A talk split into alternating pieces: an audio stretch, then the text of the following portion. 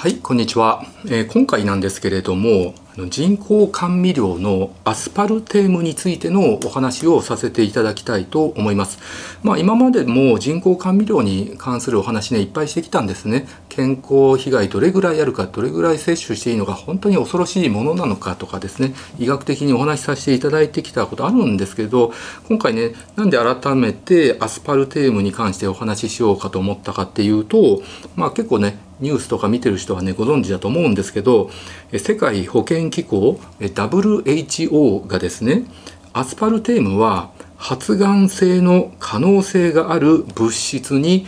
分類するっていう、まあ、見通しになったと、まあ、そういうニュースが出てて結構ね世の中ではね一部の人では騒がれてるんですよね。結構アスパルテームってねこういうプロテインとかあるいはこういうゼロカロリーって歌ってるジュースとかお菓子とかにですねいっぱい使われてるんですよ。僕もね結構ね普通に摂取しちゃってるんですアスパルテーム、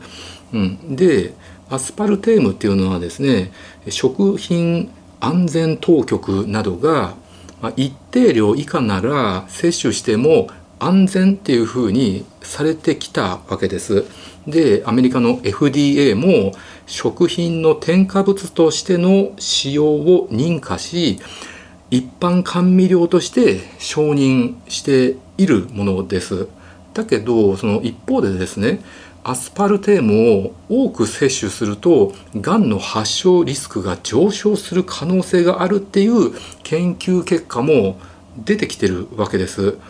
アスパルテーム大量摂取と乳がんや肥満症に関連したがんのリスク上昇との間に関連性があるってことがですねまだんだん分かってきてるわけです。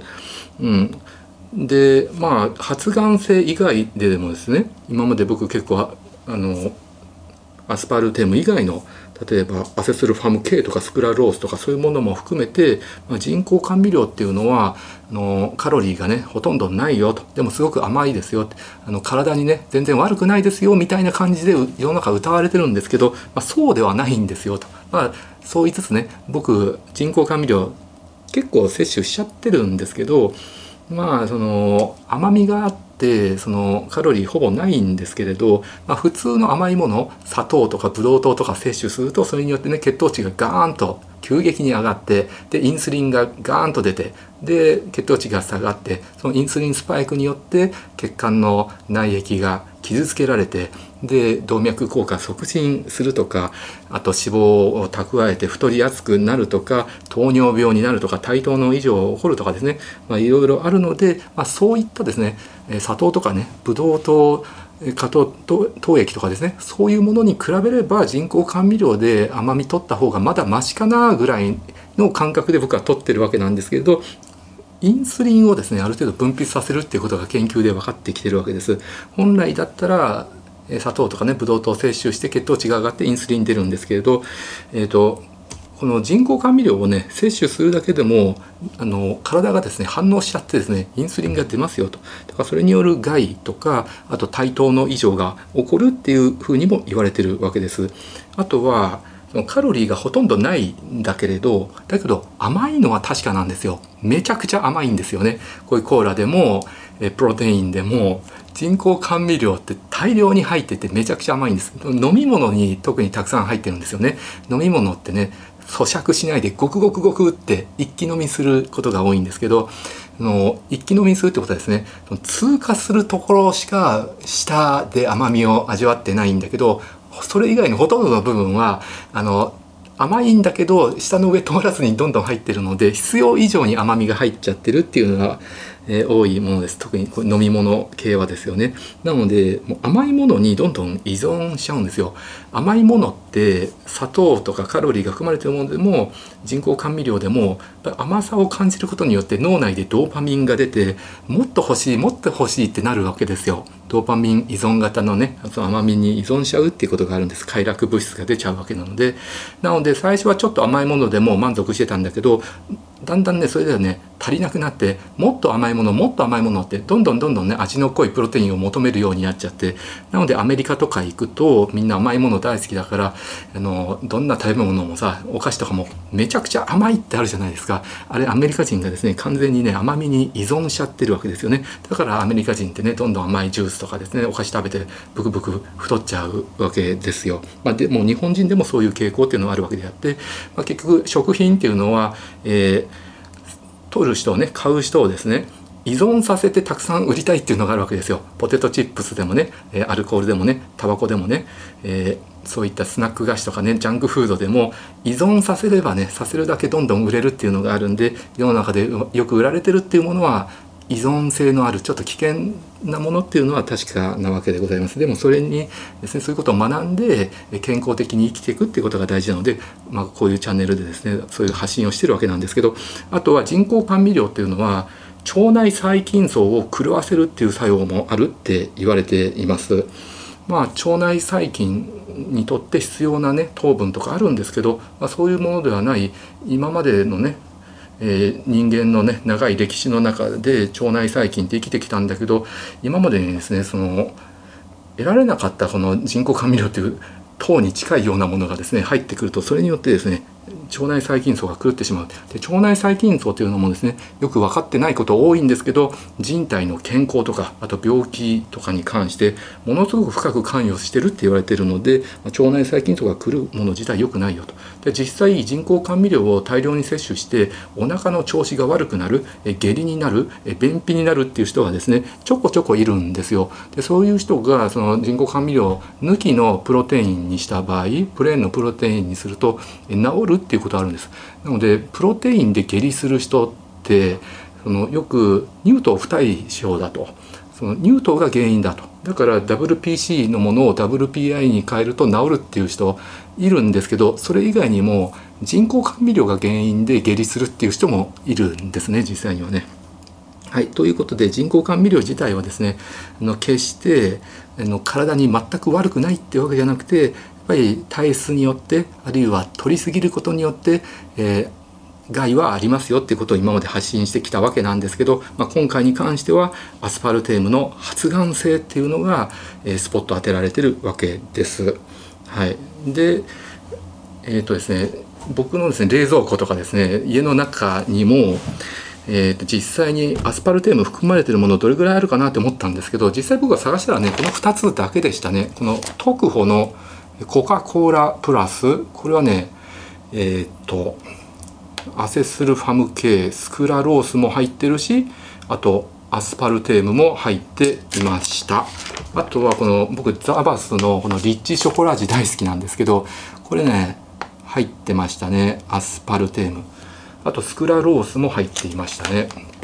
なのでうちにあるのはねこの2つだけでしたね。あと僕ねゼロカロリーの食べ物とか飲み物ね結構あの好きなんですよ。例えばディポビタン D これはねあの入ってなかったな。アセスルファム系とスクラロースでしたね。これねカロリーゼロなんだけどゼリーなんでお腹が満たされるんで結構これねダイエット中とかねあんまり太りたくない時とかね有効なんですよね。あとはこれビューティーのお酢のやつね。これも0キロカロリーなんだけどこれはね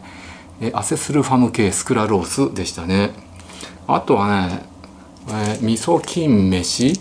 これまあ結構美味しいんですけれどこれはスクラロールアセスルファム系ですね。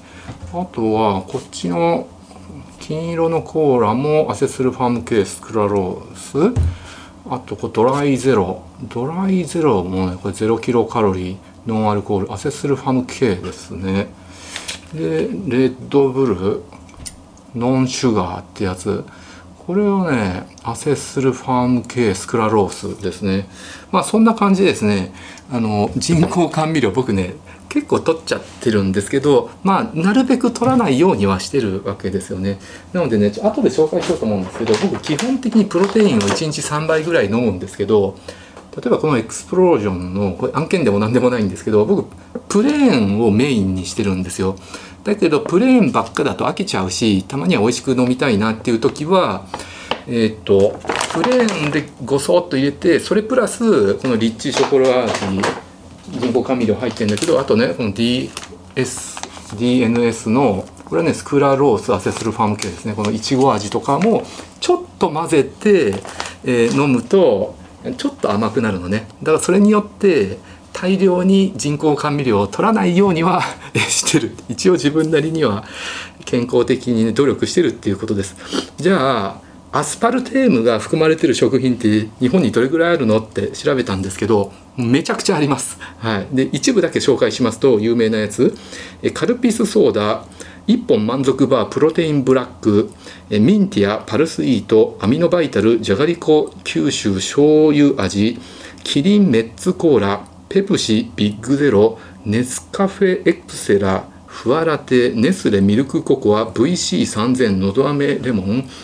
キシリトールガムロッテグリーンガムクールミントガムアクオシゲキックスレモンとかそれ以外にもねもういっぱいあってあの発表しきれないです。なので皆さんが普通に食べてる、えー、お菓子とか、えー、ジュースに、えー、たくさんねアスパルテーム含まれておりますよとまあ、そういうものが今回ね WHO によって発がん性の可能性があるっていう分類に、えー、入るっていう見通しになってるっていうわけです。でこの分類ってどういうものかっていうことをね説明させていただこうと思います。ここからがね話大事なんでしっかり聞いてくださいね。分類っていうのはね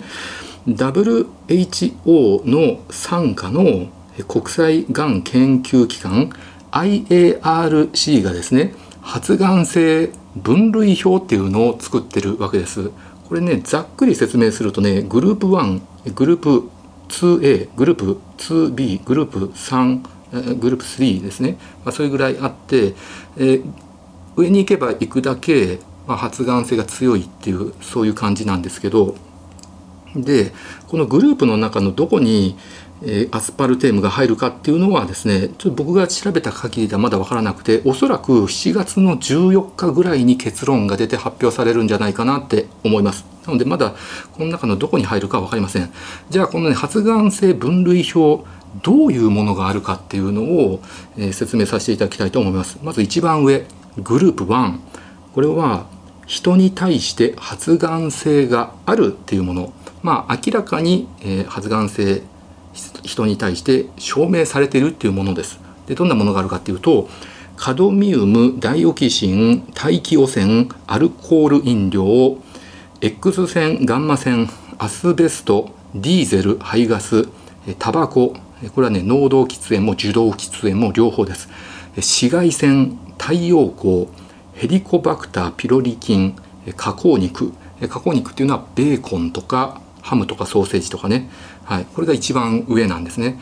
はい、で次行きましょう。次。グループ 2A これは人に対しておそらく発がん性があるというもの、まあ、具体的に言うと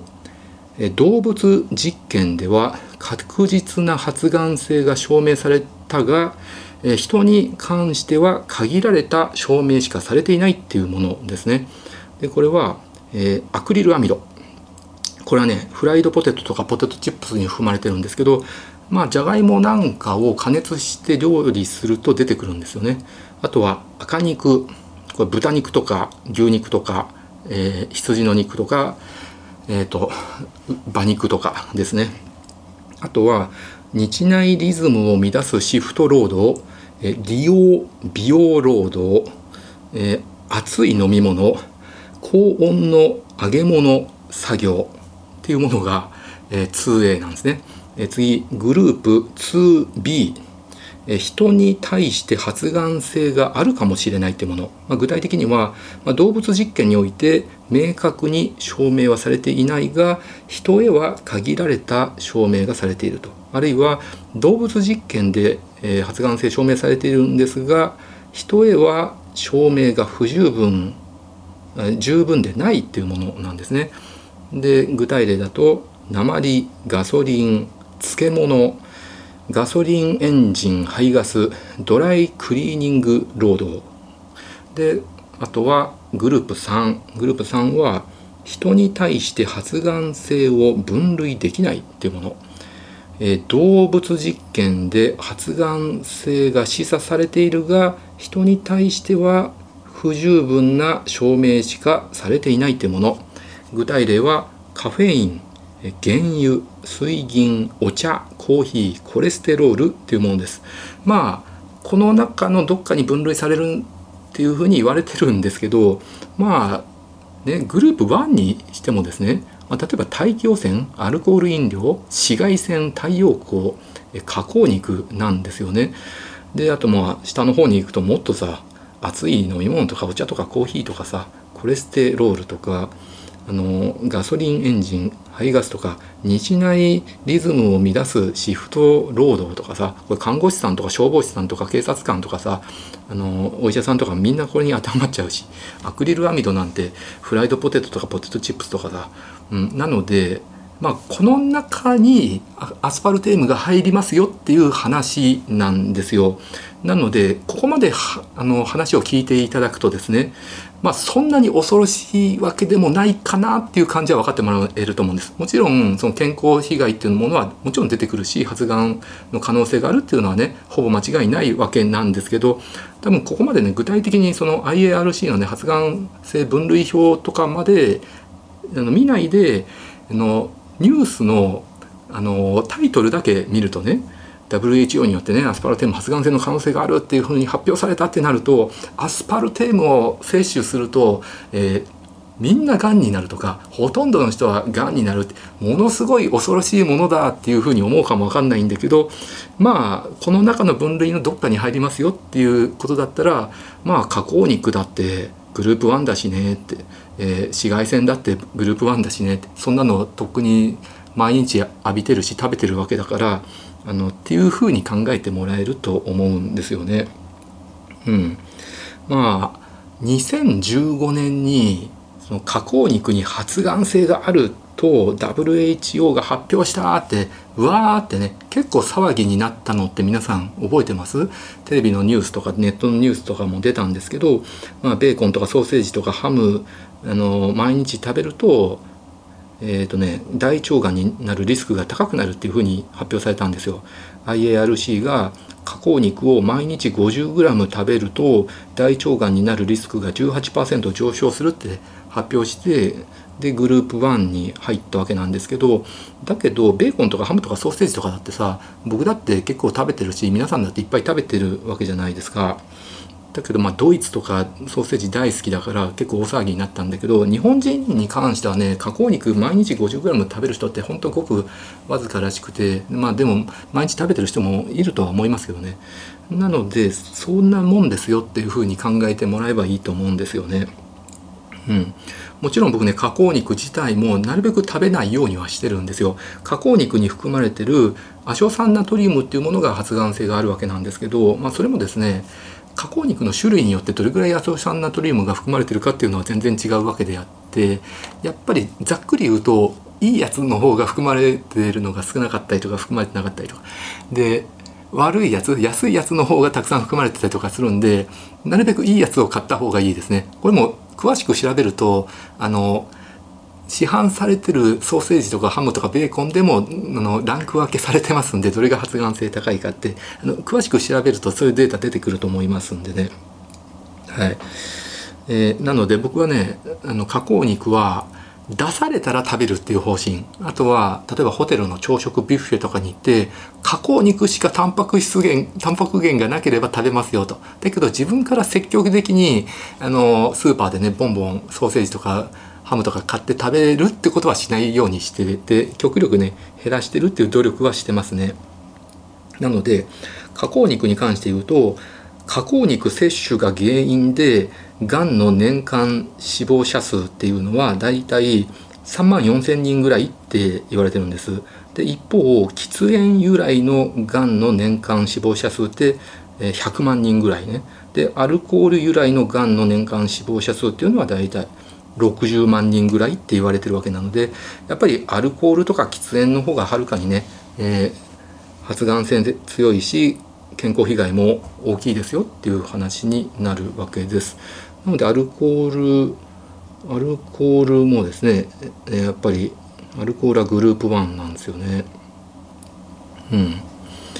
ということなんです。でタバコもグループ1ですからね。はい。なのでやっぱり皆さんね一番こういうの気にしてる人ってやっぱりプロテイン飲んでる人だと思うんですよ。筋肉業界の人とかあと健康志向でプロテイン飲んでる人多いと思うんだけど世の中のねプロテイン飲んでる人ってほとんどの人がこういったですね甘くて美味しいやつ飲んでると思うんですよ。いちご味とかチョコレート味とかね。はい。だけど僕はなるべく人工甘味料を取らないようにこのプレーンのものをメインで使うようにしてるんです。でちなみにさ僕はそのこのプロテインメーカーと癒着してたりとかインフルエンサーとかなんですかそのマイプロのアンバサダーああいうのとか一切やってないんで何でも言いたいことが言えるんですけれど筋肉業界でいろんなのやってる人いるじゃないですか。アンバサダーとかあとプロテインをね何ですかプロデュースしてたりとかさ、うん、だけどそういうプロデュースしてる人とかそのお金もらってる人ってやっぱりこういう言いたいこと言えないと思うんですよ。アセスルファム系じゃなくてアスパルテーム発がん性が発表されましたとかなかなか言えないんですよ。僕がね YouTube バーッと調べた限りはあのバズーカ岡田さんはこのことに対して触れてましたなのでバズーカ岡田さんはねやっぱり信頼できる人だなって思いましたねオリンピックの何ですか柔道のあの筋トレの指導とか筋肉指導とかですねされてただけのことあってさすが逃げないでちゃんと話してて偉いなって思いました。はい、で僕はですねプロテイン甘いの飲みたくなったらどうするかっていうとね僕ねあ水でもいいんだけどアーモンド効果これなかなかいいんですよね。これ 200ml で 39kcal で食物繊維がね 3.0g 取れるんですよね。だから牛乳よりかはアーモンドミルクの方が美味しくてでこれにですねエクスプロージョンでも何でもいいんですけど人工甘味料を使ってないプレーンのこれをねこそっと1杯入れるんですよこれ。これであの1食分なんですけどどそごそっと入れてであとはザーバースでもあと DNS のねいちごミルク味でもいいんだけどこれをちょっと入れるんですよちょっと。の小さじ1杯。ふわっと。これで飲みます。はい。どうしても甘いもの飲みたくなったら。全部これにするとやっぱりアスパルテームとかね人工甘味料取りすぎになっちゃうんで。でこれをシェイクしてシェイクしてもちろんね冷たく冷えたアーモンド効果で溶かす。で溶けたらこのまま飲んでもいいんだけどこのタンブラーに入れて飲むのがね美味しいし別にこれ氷入れてもいいんですけどこれでいただきます。これがねほんのり甘くてね美味しいんですよ。ほんのり甘いぐらいにして プレーンのプロテインをメインに使うのが私はおすすめです。はい。っていうのが、えー、今回のアスパルテームに関するお話でした。なのでねプロテインプロデュースしてる筋トレ系 YouTuber の人いっぱいいるんですけどねなかなかこれね触れられないんですよね。やっぱり売り上げに影響しちゃってねやっぱり味で競ってるっていうところがあるんでだったらみんなプレーンにしちゃうよってなるとプレーンばっかりになるとなかなかその競争味の競争っていうのができなくなっちゃうんでねプロテインの売れ行きにも影響を及ぼしますんでね。はいというのが今回のお話でした。ご視聴ありがとうございました。